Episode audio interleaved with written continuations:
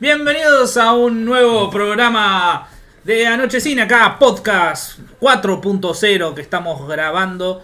Esta evolución del programa Anochecine que pasó de ser de radio a podcast. Y hoy nos vamos a meter el gorro de básicamente de cowboy, pero del espacio, ¿verdad, Salva? Bienvenidos a todos nuestros oyentes eh, a esta nueva encarnación del antiguo programa de radio de Anochecine que eh, ha crecido acorde a los tiempos en los que estamos.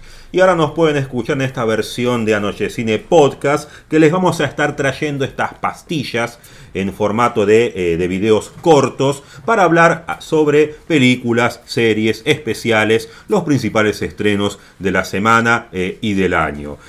antes de continuar, eh, denle like a, nuestro, nuestros audios, eh, suscríbanse a nuestras páginas, a nuestras redes sociales, compártanselo a sus amigos, eh, porque bueno, hoy le vamos a estar trayendo el libro de Boba Fett, para lo cual nos vamos a poner, en mi caso, el casco de recompensas y vos, Lorenz, y antes de seguir con la introducción de esta nueva serie de Disney Plus, quiero darle la bienvenida a Juan. ¿Cómo andás, Juan? ¿Cómo andan muchachos? ¿Todo bien? Esta nueva incorporación al grupo de Anoche Cine que se encarga justamente de todo nuestro apartado tecnológico, pero también va a estar opinando el día de hoy.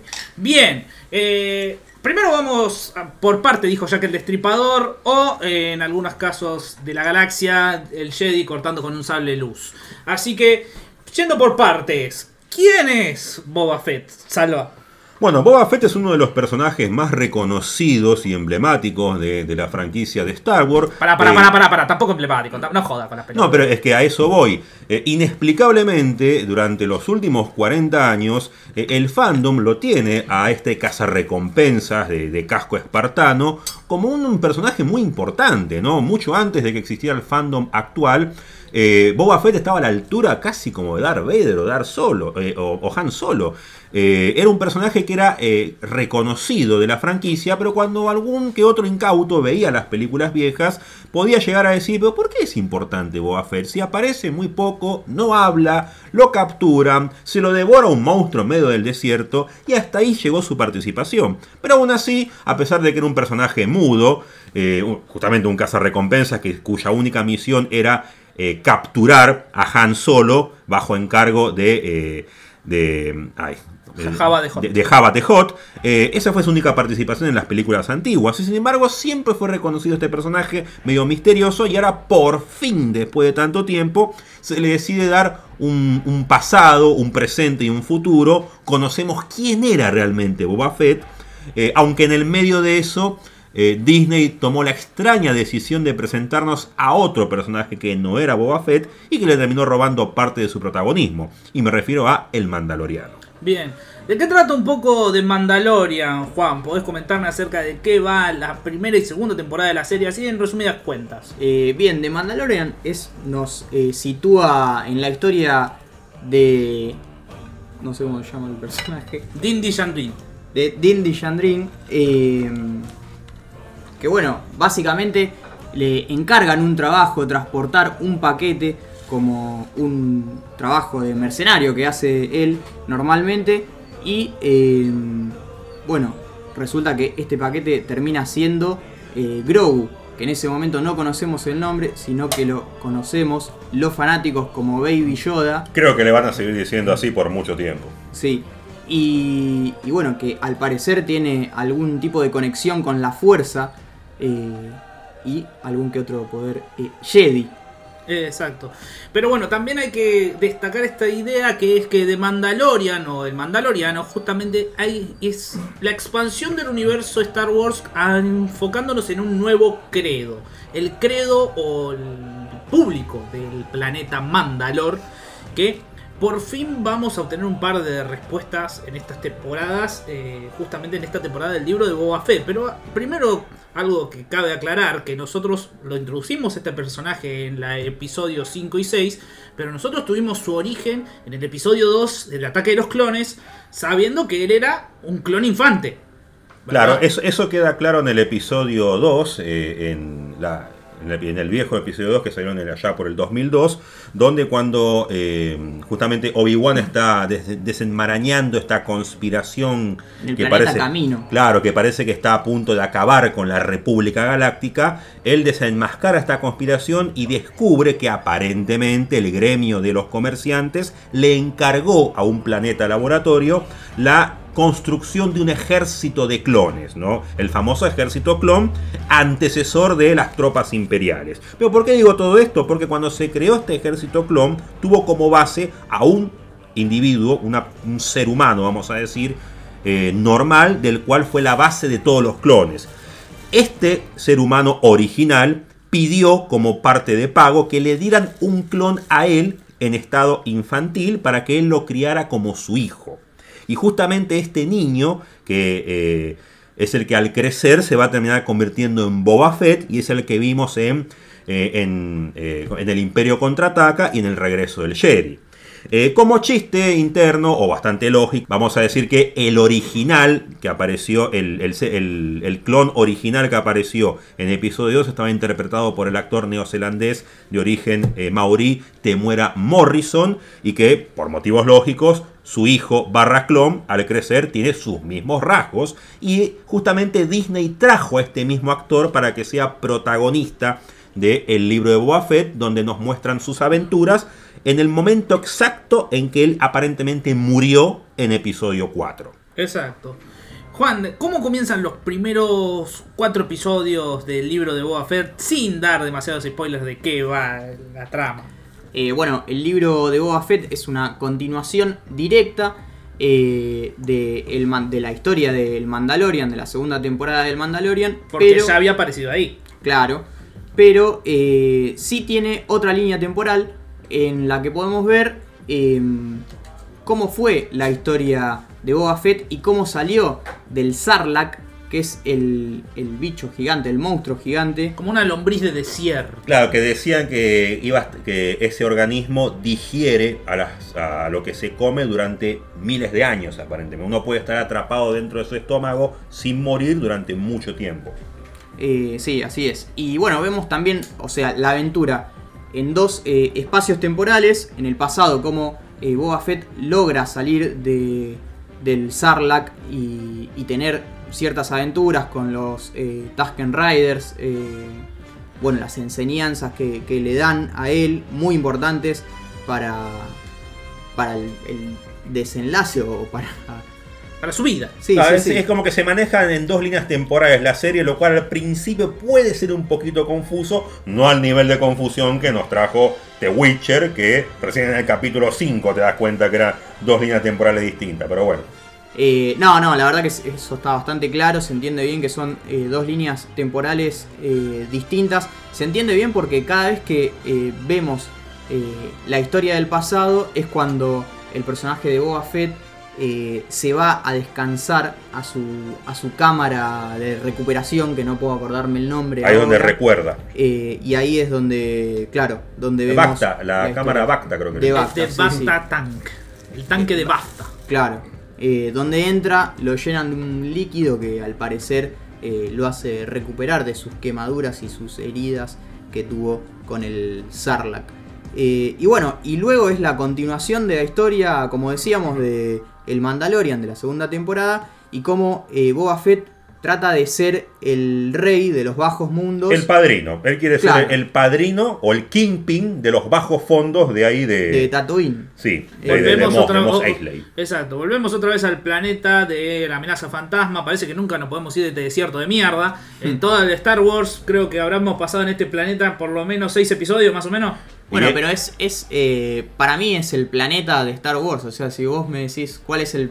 Creo que es el que más vimos en las películas y en las series, en las producciones audiovisuales de Star Wars. Eh, Tatooine es el, el planeta.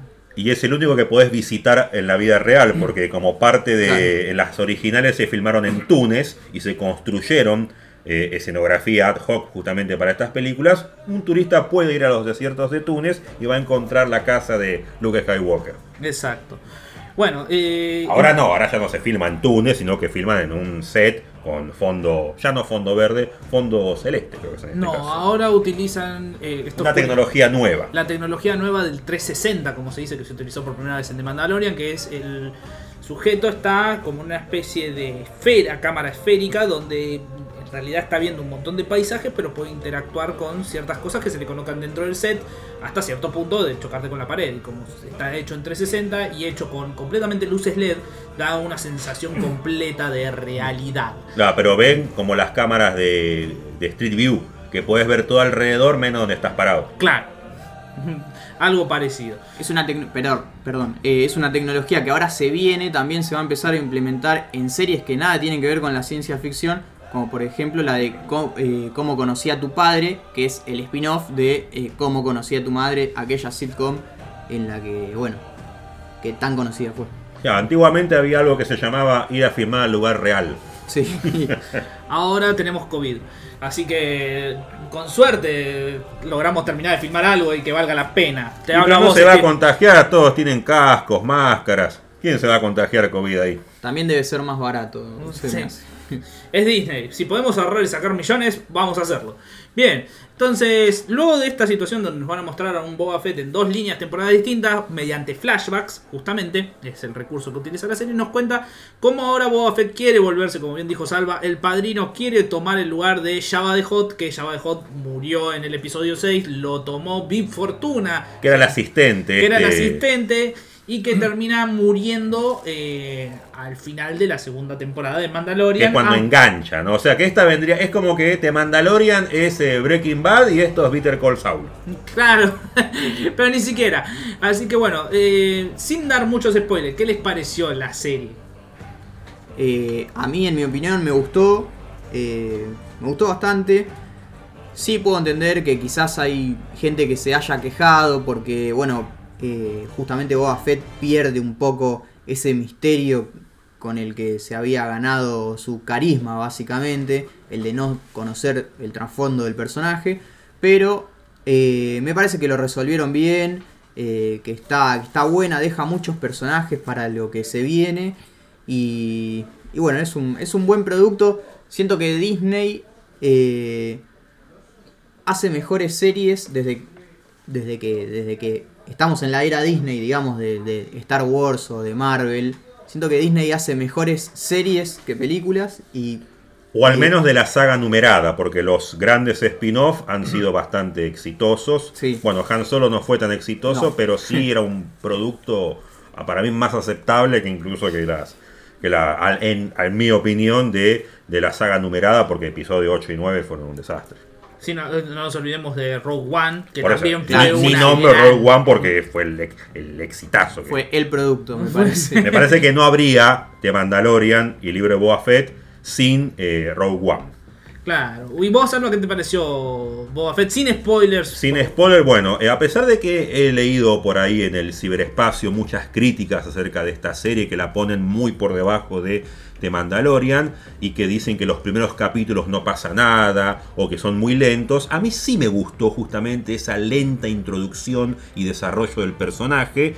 Tiene un tono muy distinto a The Mandalorian, que era un producto más de, de space opera y ciencia ficción y acción, mientras que esta es un poco, eh, arranca un poco más intimista y, y justamente aspira a ser un- una especie de, de, de spaghetti western espacial, con algún que otro toque de- de- del viejo cine de, serie B, eh, donde nos adentra lentamente en la psiquis de, eh, Fett, nos trata de explicar por qué alguien que era malo, porque el cazarrecompensas era un villano, era malo, y ahora tuvo como un clic en la cabeza y ahora es bueno, y quiere hacerse cargo de, justamente de la mafia del lugar, pero para hacerlo todo de una forma distinta.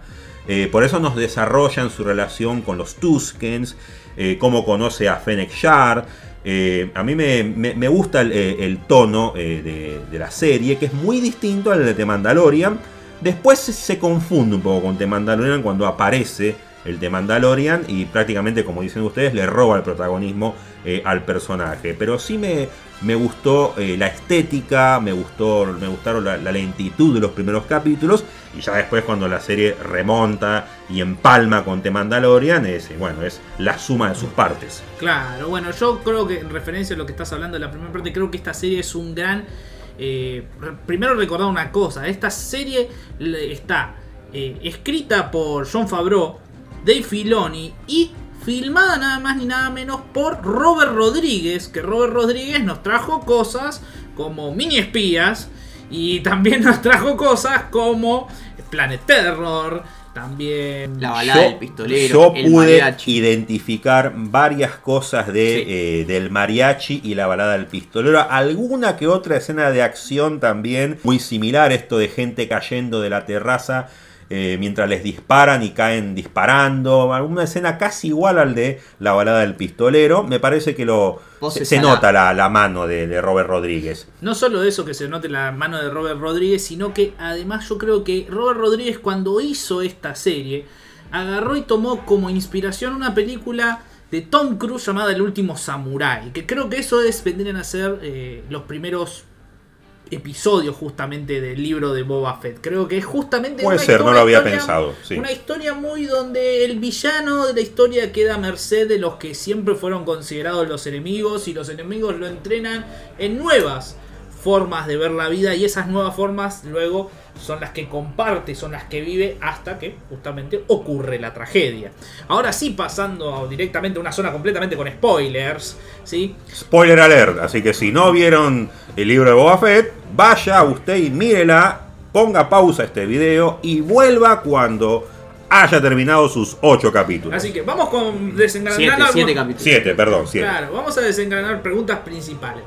Por ejemplo, la segunda parte de la temporada, que podrían ser del episodio 5 al 7. ¿Se podría decir que es un de Mandalorian 2.5? Sí, totalmente, sí, sí. De hecho, En, uno prácticamente no aparece eh, Boba Fett.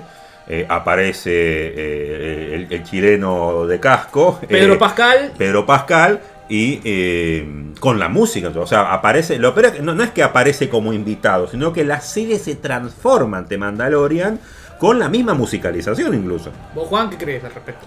Eh, sí, me parece que eh, a pesar de, que algunos se hayan quejado, que es, una, es un capítulo necesario si se quiere, porque es una buena introducción eh, para lo que viene después. ¿Por qué aparece The Mandalorian?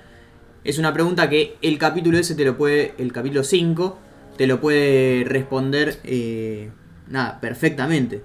Eh, ahí entendemos un poco por qué es que aparece y bueno, los guiños que tiene también a la serie de Mandalorian eh, me parece que son eh, espectaculares.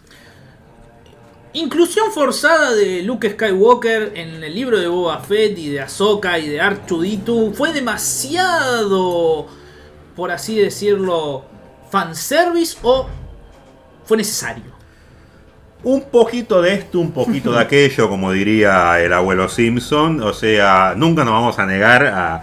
Si quieren meter a Luke, metanlo, obviamente, será bien recibido, pero sí hubo un poquito de decir, bueno, hay que levantar esto.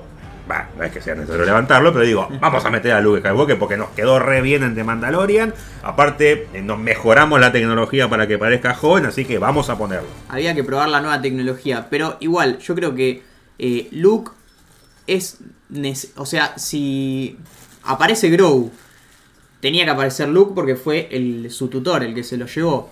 Sí me parece innecesaria la aparición de Ahsoka Tano, quizás podría... Creo que para lo hicieron para darle una, continuidad plena para decir esto está totalmente empalmado con la serie anterior. Eh, sí, pero, pero tampoco es... Ojo, sí, me, sí, me, sorprendió, por ejemplo, que el siguiente, el siguiente producto que se viene de peso es de Obi-Wan, ¿no? que no va a tener ni más ni menos que a Ewan McGregor ¿no?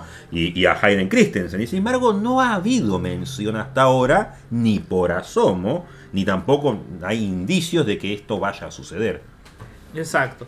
Bien, y por último, cierre de temporada del libro de Boba Fett. A la altura de un cierre como fue las últimas dos temporadas de Mandalorian, o el cierre fue apresurado, la interpretación. Y otra cosa, la interpretación de Boba Fett dentro de su serie. ¿Está bien hecha? A mí me parece sí un poco apresurado porque no se siente como un fin de temporada, sino se siente como un como que la semana que viene estoy esperando el capítulo que sigue. Eh, y en cuanto a la participación de, Boba Fett dentro de su propia serie, eh, Sí, creo que se fueron por el lado de no mostrarlo como eh, un ser invencible, sino que lo mostraron como alguien que no es infalible, que necesita ayuda. Eh, y todavía queda todavía bastantes cosas por conocer eh, de él. Así que me parece que no se puede juzgar mucho esto como un fin de temporada, aunque lo sea, porque es más un continuará. Bien, vos Juan, ¿qué pensás? Yo ahí discrepo, creo lo contrario directamente. Es como me parece un cierre, eh, como que como cerraron bien la historia, eh, deja personajes que pueden aparecer en otras series, pero creo que la historia de Boba Fett en sí, lo que nos, lo que nos quiere contar la historia desde el comienzo, el círculo de Boba Fett, o sea, como dijo Darth Vader, el círculo está completo. Eh, la historia de Boba Fett cierra por todos lados, me parece. Eh, y el camino del héroe está completo. Justamente eh, lo completa con el enfrentamiento eh, que tiene Boba Fett con uno de los, de los villanos. Claro, estamos hablando de la serie. exacto, uno de los villanos, una de las sorpresas de esta serie fue la, la introducción de Cat Bane, un personaje que nació originariamente en The Clone Wars de Dave Filoni, allá por hace mucho tiempo, cuando todavía eh, Lucasfilms era, no era parte de Disney, sino que era simplemente una independencia completamente propiedad de George Lucas. Y encima aparece de la misma forma que aparece el propio Boba Fett en la, en la trilogía original, como un, como un villano misterioso. Y ya me veo acá dentro de 10 años The Book of... Eh, y porque sí, porque era lo, era lo que quise decir al principio. En la Boba Fett siempre fue un icono de Star Wars, pero si uno veía las películas no había hecho nada.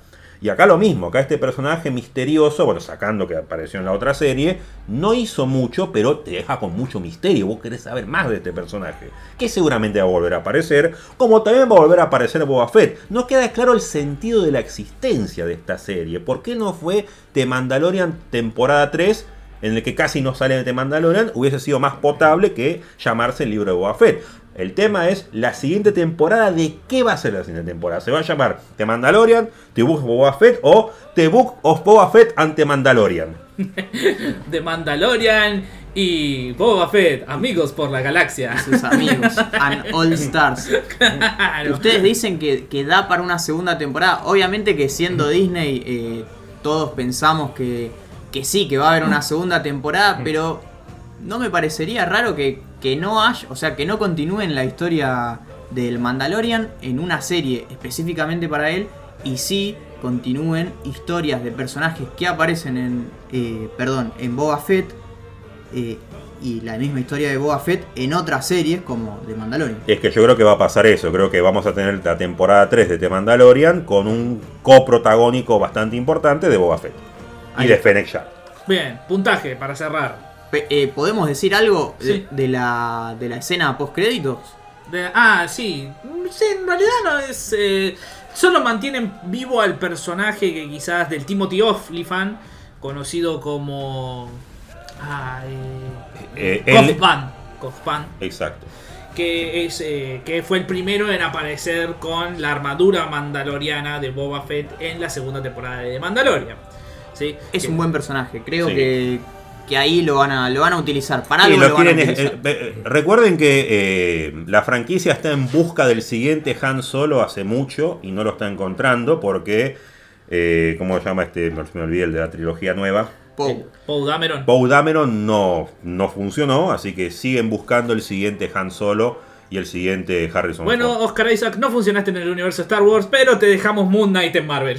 Mm, sí, seguramente un guiño de la escena final, eh, que en realidad es un personaje que ya había aparecido en, bueno, justamente en esta serie, en el libro de Boba Fett, es el músico Thundercat, que es un músico que a mí me gusta mucho, la verdad, eh, y el tipo es bastante nerd, es como un eh, fanático de Star Wars, de, bueno, de Thundercats justamente, y de Dragon Ball, así que lo metieron ahí en la serie y el tipo estaba muy contento.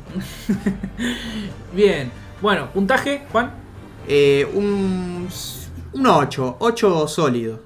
Salvita. Eh, yo le pondría un 8, pero le voy a dar un poquito más, porque la verdad que me gustó mucho el apartado técnico y la estética que manejó la serie, me, me- me gustó bastante, así que yo le voy a poner un 9. Yo le voy a poner el 10. Yo creo que esta, esta temporada fue como, o sea, los primeros cuatro capítulos, o sea, sí, los primeros dos fueron difíciles, pero cuando entendí con el cuarto la idea de, para mí, esto del último samurái, me, me cerró mucho eso que me gustó y el... no, no, estaba pensando que nunca iba a ver a Dindy Yandin de nuevo hasta dentro de tres años porque venían 290 temporadas de serie nueva. Estamos hablando de Ahsoka, estamos hablando de Obi-Wan, estamos hablando de Cassian Andor. Pero que no había un punto donde dijeron, sí, de Mandalorian 3 va a aparecer. Pero ¿dónde está? Me dieron de Mandalorian 2.5. Esto fue eh, el Civil War de, de Mandalorian. El Adventure 2.5 que fue Civil War. Así que le voy a dar un 10. Le voy a dar un 10 porque es un cierre con altura. Tengo ganas de volver a ver a los personajes. Como miniserie es entretenida. Eh, Además, algo que muchas quejas que han tenido la gente de Star Wars fue decir que Boba Fett era un personaje invitado en su propia serie, pero siempre fue un personaje invitado en Star Wars. Así que demos gracias que nos dieron por lo menos un poco más de historia después de que salió el Sarlacc. Así que 10. Gracias Dave Filoni y gracias Robert Rodríguez, por así decirlo. Así que 10, 9, 8, cierra con 9.